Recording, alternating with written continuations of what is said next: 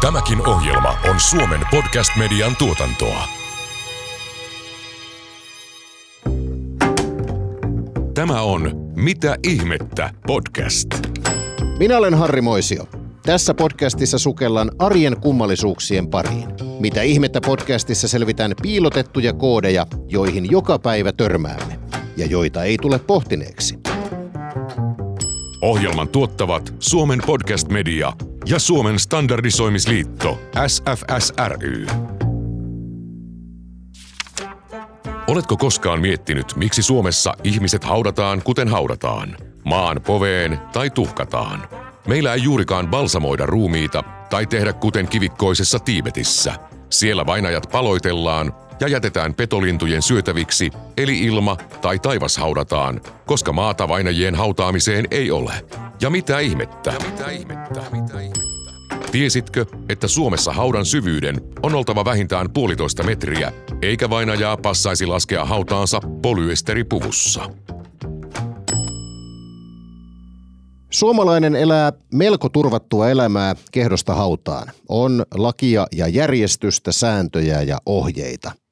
Kun elämänlanka lopulta katkeaa, ei maan multiinkaan pääse ilman sääntelyä. Tervetuloa Suomen hautaustoimistojen liitosta puheenjohtaja Ville-Pekka Jokela. Kiitos. Ja samasta liitosta ensimmäinen varapuheenjohtaja Ilkka Ollonen. Kiitos.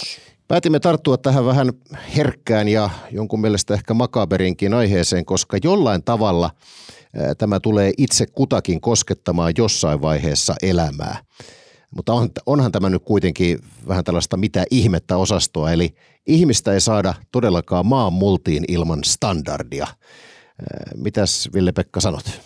No sanoisin, että kyllä ihminen maan multiin saadaan ilman standardia, mutta se kuinka hänet sinne saadaan ja minkälainen kokemus siitä omaisille, jotka sitä asiaa ovat yleensä järjestämässä, niin he, minkälainen heille jää, niin siihen voidaan vaikuttaa standardilla.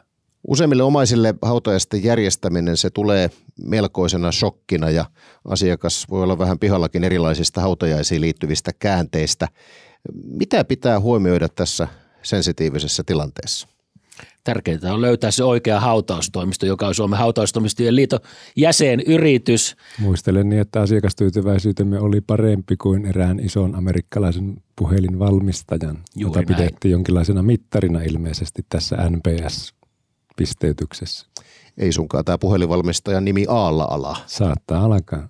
Mutta millä tavalla tämä tyytyväisyys on sitten saatu näinkin korkeaksi? Eli mitä pitää huomioida silloin, kun asiakas liikkeeseen sisälle tulee? No kyllä se asiakkaan toiveiden kartottaminen, toiveet tulevat joko vainajalta ja asiakkaalta ja sen jälkeen, jos niitä ei ole, niin täytyy vähän esitellä vaihtoehtoja ja selvittää niitä, mitä mahdollisuuksia sitten on. Ja ne, niiden tunteminen taas tietenkin on se, missä hautaustoimisto on paras, että tiedetään, mitä on mahdollista ja mitä ei ole mahdollista. Onko teille alan yrittäjänä tullut joskus kinkkisiä tilanteita, niin erikoisia toiveita, että ei tähän nyt oikein voi lähteä? Ehkä ne voi jättää sitten huumoripuolelle, jotka on esittänyt toiveena, että haudataan silleen pystyyn, että päälläkin jää tuohon koristeeksi tuohon haudan päälle. Ja muistan, minulle on kuullut, kuullut erilaisista toiveista, jotka on kyllä kohteliasti jouduttu sitten kertomaan, ei välttämättä hautaustoimistossa, mutta muiden toimesta, että tällaista ei välttämättä voida noudattaa. Siis ymmärsinkö oikein, että joku omainen on oikeasti tullut hautaustoimistoon ja to- toivonut, että vainaja haudataan pystyyn niin, että päälaki jää haudan päälle. Niin, siitä tulee nätti valkoinen kivetys sitten, kun sukuhaudassa on monta, kato tuota. Joo. Ehkä, ehkä, tämä oli sitä, että tuotiin esille vainajan huumorin tajua, että hän oli esittänyt, että miten hänet pitää haudata. Ja tästä kyllä sitten siirryttiin ihan asialliseen asioiden hoitamiseen sen jälkeen, mutta tuota, yleensä ihmiset ymmärtää jo, että mitä voidaan ja mitä ei voida tehdä. Tämä oli häkellyttävää kuulla, mutta monennäköistä kengänkuluttajaa tähänkin maahan mahtuu, mutta nyt puhutaan vähän standardeista. Olen käsittänyt, että hautausalalla on yleinen eurooppalainen standardi SFS EN 15017. Tunnustan tietämättömyyteni, minulla ei ole mitään käsitystä, mitä tuo tarkoittaa. Nyt herrat, ol, olkaa hyvät ja kertokaa. Joo, käytännössä tämä on siis eurooppalainen standardi, joka standardisoimisliitto on kääntänyt myös suomeksi. Tämä järjestys menee, että se eurooppalainen standardi ohittaa tuon suomalaisen, jos vastaava olisi, mutta tämä e- eurooppalainen meille riittää vallan mainiosti. Niin tämä hautausstandardihan on käytössä äh, käytännössä koko Euroopassa, eikö niin? Joo, sitä on mahdollista käyttää kaikissa Euroopan maissa. Ovatko nämä hautaamiseen liittyvät kulttuuri- ja tapaerot, tuleeko nämä näissä standardeissa esille? Jos minä vielä vastaan, Vastaan niin kun olen osallistunut näihin kokouksiin juuri näiden kulttuuri, eri kulttuureista tulevien kollegoiden kanssa, kun tätä on työstetty, niin totta kai täällä on kohtia eurooppalaisessa standardissa, jota ei voida soveltaa Suomeen koskien esimerkiksi palsamointia ja tanatopraktiikkaa, koska niille on eri tekijät Suomessa kuin hautaustoimistot. Ja se on herkkää yhteensovittamista, että miten saadaan standardi, jota voidaan viedä sitten myös erilaisissa kulttuureissa sinne käytäntöön. Eli eurooppalainen lainsäädäntö tuntuu vähän vaihtelevan maittain. Ja tietysti kun hautauskulttuurit eri maissa vaihtelevat, on, on erityyppisiä maatokohtaisia tapoja tai, tai pitkiä perinteitä, millä on totuttu sitten hautaamista ho- hoitamaan, niin, niin ne on käytännössä, vaikka standardia noudattaisin, niin, niin ne paikalliset perinteet on monasti sitten ne avainasemassa olevat, kun sitten käytännössä hautausjärjestelyä käydään hoitamaan. Seurakuntien ohjeistukset ja ylipäätään paikkakuntakohtaisia eroja on, on jonkun verran siinä, tai tapoja, millä tavalla se hautausjärjestely on, halutaan hoitaa. Mainitsit Ville-Pekka Jokela balsamoinnin, onko se Suomessa kiellettyä? Ei se kiellettyä ole, mutta vainajan kajoaminen tuolla tavalla niin ei kuulu hautaustoimistolle tässä meidän kulttuurissamme, että kaikki tämmöiset vainajalle tehtävät toimenpiteet niin on terveydenhuollon ammattihenkilöstön tehtävä.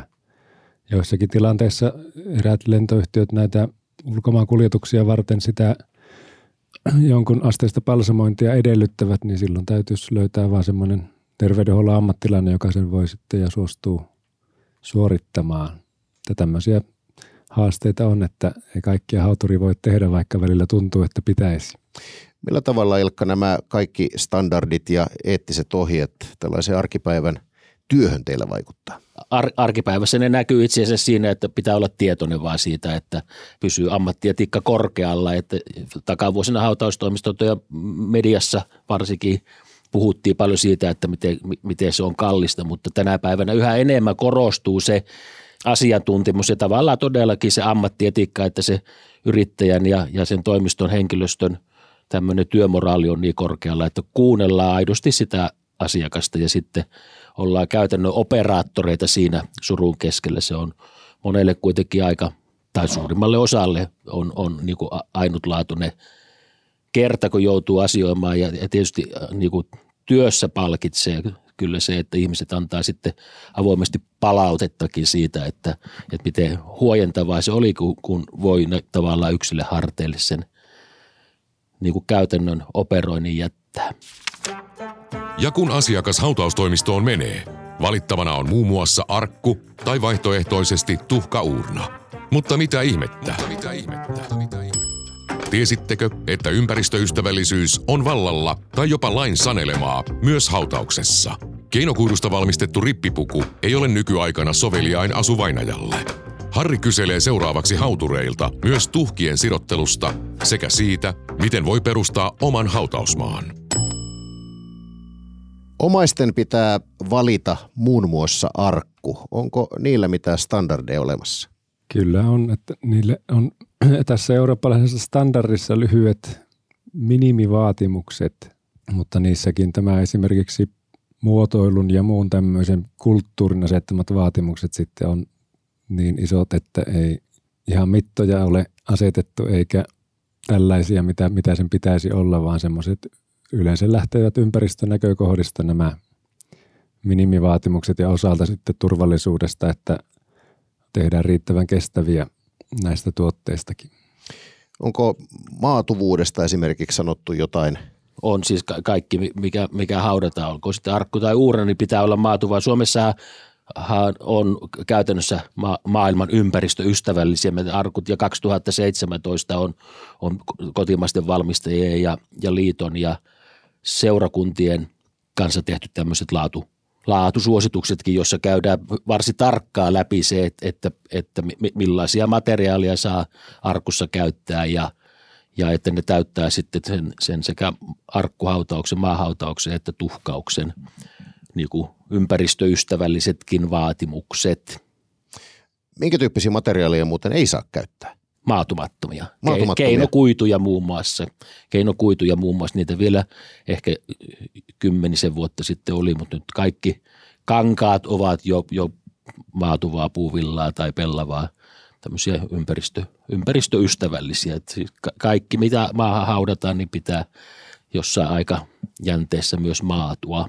No Suomessa tämä tuli oikeastaan siinä, että se ei pelkästään maatuvuuden kannalta, vaan myös työturvallisuuden vuoksi sitten näissä krematorioissa, niin Suomessa kyllä täytetään ja ylitetäänkin eurooppalaisen standardin mitat osaksi sen vuoksi, että krematoriohenkilöstö on myös ammattilaisia, joilla on oikeus turvalliseen työympäristöön ja jos siellä on keinokuitua, joka sulaa eikä tuhkaudu niin kuin nuo luonnonmateriaalit tekevät, niin se aiheutti vaaratilanteita myös krematorioissa, puhumattakaan tietenkin siitä, mitä se aiheuttaa laitteistolle, jos sinne laitetaan muuta kuin semmoista luonnonmateriaalia. Eli kymmenen vuotta sitten vielä saattoi keinokuituisia tekstiilejäkin Joo, kyllä olla. niitä, niitä, oli vielä ennen kuin se todellinen laatusuositus tuli, niin ihan, ihan siinä siirtymävaiheessakin vielä oli valmistajia, joilla oli keinokuituisia. Polyesteriä käytännössä, niin se on varmaan ollut sen verhoilun, arkun verhoilukannalta työstämisen kannalta ehkä helpompaa materiaalia. Se on ryhdikäs kangas niin. ja hyvää näin, mutta tuota, ja käytetään polyesteria monessakin, mutta ei sitä maahan haudattavaksi ole valmistettu eikä sitä nykyään onneksi käytetäkään. Niin. Onko mitä rajoituksia sille, eh, mihin vainajan saa pukea? No tässä tullaan juuri siihen, että siihen ei ole puututtu, myös, kuten ei myöskään muihin muistoesineisiin. Mutta se, mikä siinä on toisaalta hyvä, että monesti ymmärretään kuitenkin se, että niitä paristoja, kun niitä ei sydän tahdistimassakaan saa olla tuolla mukana, niin saati sitten muistoesineissä. Ja sitten kun nämä muistoesineet on kuitenkin siellä arkussa sisällä, niin niiden materiaaleja ei ole sillä lailla tutkittu, eikä niitä kukaan ole antanut listaa ainakaan minulle, että näitä ei saisi olla siellä arkussa. Ja myöskin ne vaatteet sitten, ja aina välillä se tulee mieleen, että kun me ollaan alana aika kauhean ympäristötietoisia tuotteet on tehty ja nämä laatusuositukset valmisteltu näin, että kaikki on. Ja sitten tuodaan se rippipuku, joka on varmasti jotain muuta kuin luonnonmateriaalia vainajalle arkkuun, niin onhan se vähän semmoinen, mutta emme me siihen ole alkaneet vielä alana niin kuin elämöimään. Onko hautapaikasta määritelty mitään standardia? Kyllä siinä on standardissa huomioitu asioita, jotka tietenkin Suomessa esimerkiksi on lainsäädännössä, mutta ilmeisesti näin ei aina ole, koska pitää muistaa, että Euroopassa on semmoisiakin tahoja, joilla on yksityisiä toimijoita myös hautausmaissa ja krematorioissa. Ja eli lainsäädäntö ei ohjaa niin tiukasti kuin Suomessa, niin sitten koskemattomuusaika hautauksen jälkeen on määritelty standardissa ja näin edespäin. Onko niin, että Suomessa tämä on lähinnä seurakuntien ylläpitämää toimintaa? Siis kun puhutaan hautapaikasta. Pääsääntöisesti joo, se on, on laissa säädetty seurakuntien tehtävästi, joista sitten taas yhteiskunta maksaa seurakunnille niin kuin korvauksen siitä hautausmaiden ylläpidosta. Suurin osa on, on muutamia yksityisiä hautausmaita tai, tai uskonnottomia. Hautausmaita Suomessa on, mutta se on kovin harvinaista. Onko, onko jollain omalla takapihalla vaikka mökillä? On. Minulla oli ilo käydä yhden perheen tykönä tuota meidän Hautaustamisten liiton tiimalasi lehteä varten tiesin, että meillä tuolla Lapissa on ainakin kaksi, taitaa olla kolmekin perhettä, joilla on oma hautausmaa. Ja kävin sitten vierailulla toisella näistä siellä lepää kolme, kolme vainajaa sievällä hautausmaalla, hautakivet ja kaikki. Ja sehän on Suomen lainsäädännön mukaan ihan mahdollista ah, vaikka harvinaista onkin. Mä oon ymmärtänyt, mä oon joskus lukenut tämän tyyppisestä lainsäädäntö siis tämän mahdollistaa, mutta se vaatii kuitenkin omaisilta aika paljon, että siinä vaiheessa kun hautausmaa tästä alueesta tehdään, niin se todellakin tulee sitten myös sellaisena pysyä. Kyllä. Aluehallintovirasto antaa, antaa luvan sitten yksityisen haudan perustamiseen tai hautausmaan perustamiseen, että, että tuh, tuhkahauta, tuhkan hautaaminen on niin kuin periaatteessa luvallista omalle maalle – maanomistajan luvalla muuallekin kuin tämmöiselle hautausmaalle, mutta siitä ei saa muodostaa hautaa, että jos siitä ei saa laittaa joku muistomerkkiä tai merkitä sitä, vaan se pitää olla tämmöinen niin kuin anonyymi paikka, että se ei ole niin kuin merkitty millään tavalla, että jos merkitään, niin sitten sille pitäisi hakea aluehallintovirastolta lupaa. Se ero on siinä, että hautausmaan aluetta ei saa käyttää muuhun tarkoitukseen kuin ennen kuin 25 vuotta on kulunut viimeisestä hautauksesta. Eli tämä, että paikalle laittaa hautakiven merkin, niin se on tässä hyvin ratkaiseva. Kyllä. Onko hautakivistä määritelty muuten mitään? Hautausmaan kohtaisia ohjesääntöjä, ne on, on käytännössä sen hautausmaan ylläpitäjän laatimia sääntöjä sitten, millä, millä se maksimikokoa tai muotoa tai, tai muita rajoitteita tai, tai määräyksiä tulee, mutta se on aina sen hautausmaan ohjesääntökohtainen seurakunta – kohtaisia ohjeistuksia. Tässä on puhuttu tuhkauksesta myös muutamaan otteeseen. Onko sille olemassa jotain omaa standardia? Kyllä tähänkin on liitetty meidän eurooppalaisen standardin kansainvälisen krematorioliiton tuhkausta koskevat eettiset säännöt, jotka sitä ohjaavat. Suomessahan lainsäädäntö ohjaa krematorion perustamista siinä, missä hautausmaankin perustamista onko arkkuhautauksessa, siis tälle maalikolle tulee mieleen, että jotain tällaisia standardeja saattaisi olla, että kuinka syvälle arkun täytyy nyt sitten vähintään mennä tai niin poispäin. Onko siitä mitään tällaista määräystä tai standardia olemassa? Suomessa siihen on laki. Arkkuhaudan minimisyvyys puolitoista metriä no niin. tulee laista. Ja tämä taas tulee tähän, että standardi ei ylitä eikä opasta lakia, vaan laki on olemassa ja standardi täydentää sitä. Ja tässä tapauksessa nyt kun on palvelustandardista kyse, niin taaskin tullaan siihen, että hautaustoimistolle ei saa tulla yllätyksenä se, mikä joskus tulee asiakkaalle yllätyksenä, että ai tähän hautaan saakin haudata myös uurnia, vaikka siihen on arkku aiemmin haudattu, tai että nyt siihen voidaankin haudata jo seuraava vainaja samaan hauta sijaan. Ja näiden laista tulevien koskemattomuusaikojen ja hautapaikkaa koskevien asioiden tunteminen on sitten säännelty standardilla, että jos mainostat noudattavasi hautausalla eurooppalaista standardia, niin oletus on, että tiedät nämä asiat. Monta kertaa on ollut sellaisessa kahvipöytäkeskustelussa, jossa on pohdittu vainajan muistojuhlaa, oliko se nyt sitten äh, vainajan näköinen ja noudattiko tämä hyviä tapoja. Onko muistojuhlasta olemassa mitään säännöksiä? Te olette monennäköistä varmasti nähnyt ja kokenut. Ymmärtääkseni ei, se on sitten jo yksityinen, yksityinen tilaisuus tavallaan, että se, se, se ei ole niin laissa määritetty tai laissa sidottu tilaisuus, perhejuhla, siinä kuin muutkin perhejuhlat, että jokainen perhe sen sitten rakentaa niin kuin omien arvojensa tai, tai tapojensa mukaan. Että se, on, sehän on, se on yksityinen tilaisuus, jota ei oikeastaan voikaan lainsäädännöllisesti ohjata.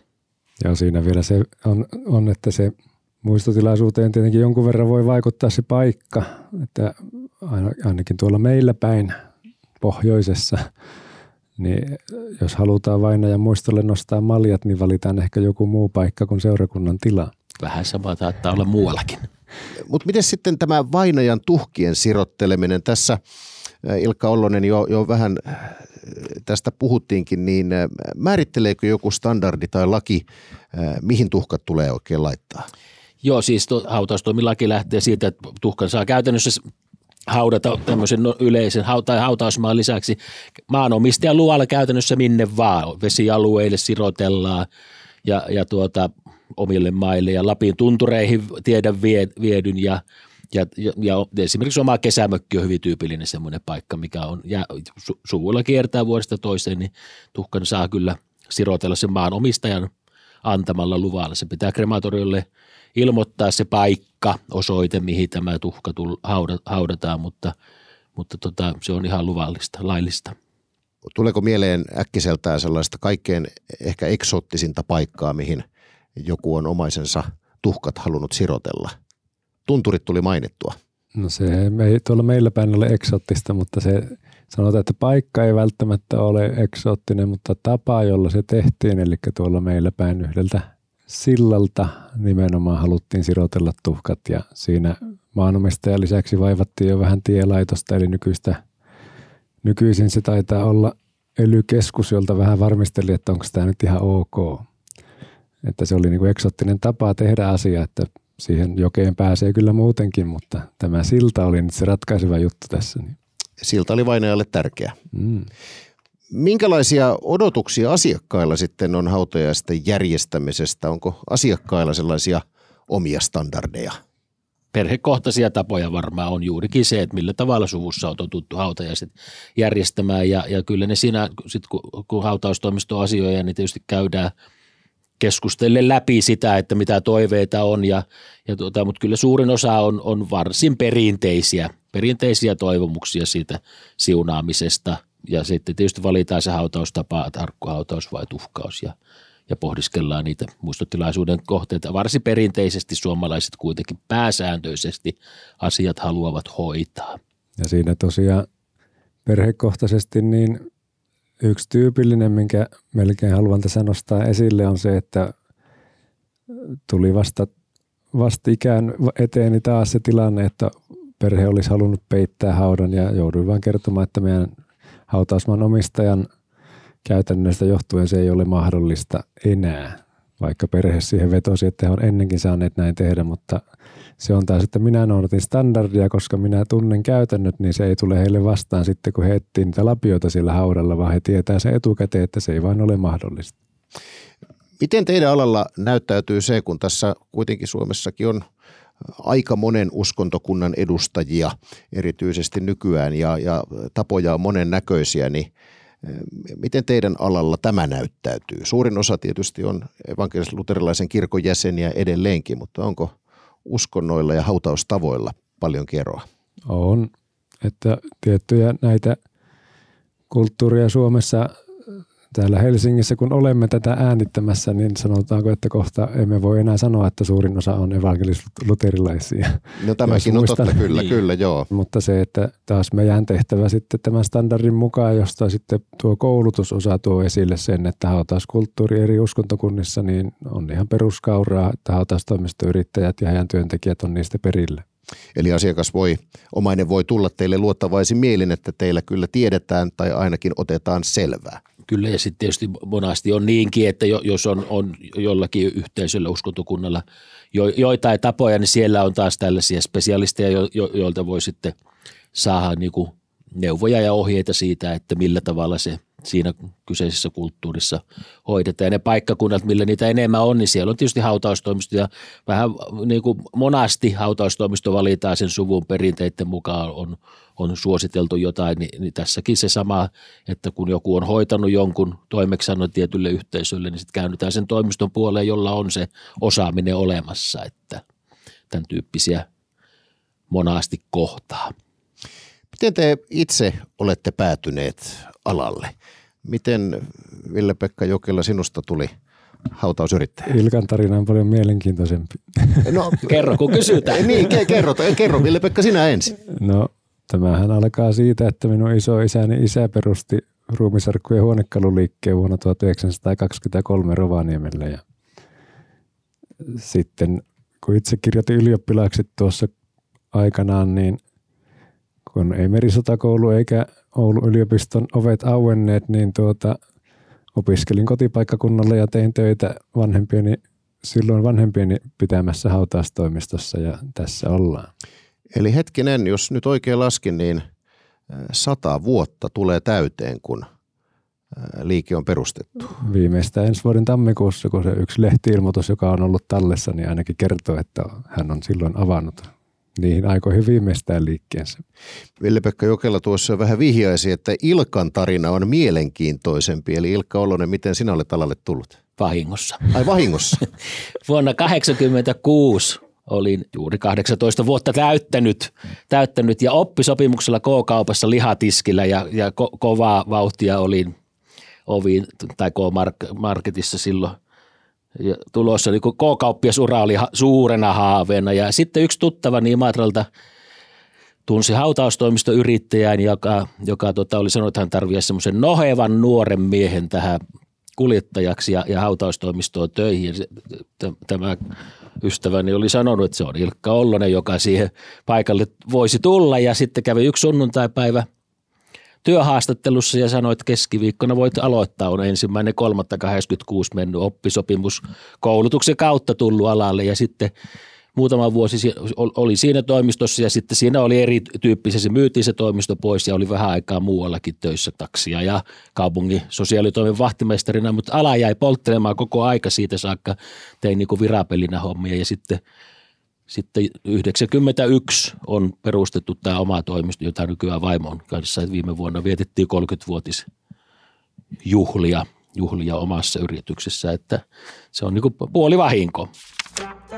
Ajat ovat muuttuneet, mutta muuttuvatko hautajaiset ja millaisia muutoksia pitkän linjan hautaustoimistoyrittäjät eivät missään nimessä haluaisi nähdä someaikana? Someaikana, someaikana. Ja entä jos haluaisi arkkuhautapaikan Helsingin Hietaniemen hautausmaalle? Mihin ihmeen tehtävään olisi pyrittävä? Näistä kuulemme seuraavaksi. Miten ala on vuosis, vuosikymmenten saatossa muuttunut? Jos vaikka Ilkka, sinä olet toiminut nyt sitten yli 30 vuotta Tuot, nyt yrittäjänä kyllä, kyllä. ja alalle jo 80-luvulla. No ehkä keskeisimmät muutokset on se, että, että hautaustilaisuudet sinällään ovat pienempiä nykyään. Että en, en silloin 90-luvulla vielä kun aloitettiin, niin niin tota, hautajaisiin kutsuttiin niin kuin enemmän väkeä. Se, se oli niin kuin se, sekä sen pe, omaan niin kuin lähiperheen, mutta myös naapurin tai, tai sitten maaseutukunnilla meilläkin siinä ympäristössä on pitäinen. Se oli niin kuin sen koko kyläyhteisön. Siellä saattoi helposti olla se 100-150 henkeä. Ja ke, se keskeisin muutos on se, että jos Imatralla ajatellaan, niin silloin varmaan keskiverto on ollut vielä siellä vuosituhannen vaihteessa 5-60 ja nyt puhutaan enää parista kymmenestä hengestä. Että tavallaan se on niin kuin jostain syystä ihmiset haluaa järjestää ihan lähimmille sen, vai todella harvoin on enää nykyään sellaisia hautajaisia, joissa yleisesti kutsutaan kutsutaan hautajaisia väkeä. Se on niin se oleellisin muutos. Ja sitten tietysti mikä näkyy, näkyy tota, yhä useammin suurimmissa kaupunkipaikoissa niin on se, että, että tuhkaus on ehdottomasti se yleisempi hautaustapa kuin, kuin perinteisempi arkkuhautaus. Miten muuten näin, vaikka sinä olet Imatralta ja Ville-Pekka Rovaniemeltä, niin näissä suurissa kaupungeissa, niin onko tällainen arkkuhautaus ylipäätään enää mahdollista ylipäätään, vaikkapa nyt Helsingissä? Ainakin semmoinen käsitys mulla on, että... Vanhoihin sukuhautoihin saa, mutta uusia arkkuhautapaikkoja saa kaiketi hankalammin. On tiettyjä hautausmaita, joista niitä saa, mutta ei, ei, jos haluaa tämmöiselle vanhalle perinteiselle hautausmaalle Hietaniemeen tai johonkin, niin ei ole kuin urnapaikkoja tarjolla. Jos pyrkii presidentiksi, niin saattaa saada paikan Hietaniemestäkin, mutta tuota, muuten se voi olla hankala, jos ei siellä joku sukulainen jo ennestään ole pitämässä paikkaa niin sanotusti. Mutta tässä tuota on se, näkyy toisaalta se yksi, yksityistyminen, mikä, että suru, on yksityisempää, sitä ei hautajaisissa näytetä sitten kaikille kansalle ja tuhka viedään jonnekin muualle yhä useammin kuin hautausmaalle ja siinä on ehkä sitten myöskin sen hautausmaiden ylläpitäjillä haasteita tulevaisuudessa, että niitä pitää kuitenkin ylläpitää, vaikka niillä ei olisi käyttöäkään ja kustannukset siitä ylläpidostakin aiheutuvat sitten ylläpitäjälle. Eli onko niin, että yhä harvinaisempia ovat ne lehtiilmoitukset, joissa todetaan vainajan kuolleen ja, ja kerrotaan sitten, että ystävällisenä kutsuna ilmoitamme, että vainaja siunataan ja muistotilaisuus on silloin ja silloin. Kyllä, kyllä. Näitä ei enää sitten ole. Suhteellisen harvo, harvoin enää tuolla meilläkään, että ihan yksittäisiä voi sanoa vuosi, vuodessa, että pääsääntöisesti ilmoitetaan jälkikäteen lehdessä sitten, jos, jos ylipäätään halutaan enää ilmoittaa. Se, mitä siihen toivoisi, niin olisi se, että olisi mahdollisuus ihmisillä osallistua nimenomaan hautajaisiin Eli se, että se siunaustilaisuus tai muu jäähyväistilaisuus, joka voisi olla julkinen kaikille, ja se muistotilaisuus voisi sitten olla yksityinen, pienempi, mm. rajat, rajatulle joukolle, että se on. Mutta sodan käyneille sukupolville tämmöinen ajatus on täysin mahdoton. Muistan, kun iso setäni oli Helsingissä menossa hautajaisiin ja minä sanoin hänelle, että, että sinä sinne voi mennä muistotilaisuuteen, koska lehtiilmoituksessa oli vain se siunaustilaisuus. Ja hän ei mennä uskoa. Jälkikäteen soitti sitten, että olit muuten oikeassa, että eivät pyytäneet muistotilaisuuteen. Elämme tällaista sosiaalisen median aikaa, ollaan eletty sitä jo toki melkoinen tovi. Tuleeko sieltä jotain trendejä nykyisen, nykyisiin hautajaisiin? Ei varsinaisesti tule, että e, e, en ainakaan itse ole kohdannut, kohdannut että tämä on, on kyllä varsin perinteistä perinteistä. Että, että hautaustoimistotkin ovat yhä enenevissä määrin verkossa ja, ja siis niin kuin palvelua kysytään useasti siis. Nykyään se kivi, kivijalassa asiointi on tietysti yleisempää, mutta yhteydenottoja tulee sähköpostitse ja, ja erityyppisten verkkopalveluiden kanssa, jotka nyt on viime vuosina kehittyneet tai kehittyvät, mutta että tota, Toivottavasti ei, koska tuota, mitä äkkiä tulee mieleen, niin siitä muistan olleen jossakin juttua, että amerikkalaisilla nuorilla rupesi olemaan tapana julkaista kuvia, kun heillä on se avoin arkku siellä ennen varsinaista hautajaistilaisuutta, niin sanottu visitation. Niin otetaan kuvaa sen selfie sen arkussa päivän mummon tai papan kanssa ja jaetaan se someen, niin ehkä sellaista ei myöskään, niin kuin, en ainakaan itse välttämättä haluaisi trendiksi – yhdyn tähän näkemykseen kyllä aika lailla täydellisesti. Jonkun verran olen, olen omassa sosiaalisen median kuplassani kyllä nähnyt kuvia hautajaisista ja arkusta ja, ja surevista omaisistakin. Eikä siinä nyt, siinä taas ainakaan itse nyt koe Kyllä, kyllä. Sen, sen, tyyppistä, on, sen tyyppistä on. Me elämme sellaisessa maailmassa varmaan aina eletty, että ei sitä kuolemaa haluta edes ajatella. Mutta Kannattaisiko? Kannattaisiko miettiä esimerkiksi omia hautajaisia? Kyllä kuolleisuus sataprosenttinen on, että, että siinä mielessä kannattaa. Itse suosittelee ja, ja liittokin suosittelee kyllä niin kuin hyvissä ajoin miettimään sitä, että millä tavalla haluaa tulla haudatuksi, minne haluaa tulla haudatuksi. Niin kuin ihan kokemuksesta – voi sanoa, että omaisille paljon helpompi, kun ne on jollain tasolla kirjattu. Se voi olla hyvin, hyvin tota, yksikertainen paperilappu, missä kirjailee vähän niitä ylös. Ja, ja tietysti olen nähnyt joskus – joskus myös senkin, että on sanottu, että tuon ukon päälle minua ei saa haudata tai tuon akan päällä minä en halua maata tämän jälkeen. Semmoisia määräyksiäkin joskus on tullut. Mutta ylipäätään, jos, jos, jos vakavasti puhutaan, niin kaikki semmoiset ennalta tehtävät määräykset, puhutaan edunvalvontavaltuutuksista tai testamenttimääräyksistä tai sitten tosiaan niistä hautaamiseen liittyvistä toiveista, niin suosittelen kyllä jokaista pohtimaan, koska se sitten kun niitä asioita joku joutuu järjestämään sen jälkeen, kun täältä ollaan lähdetty, niin se on huomattavasti selkeämpää.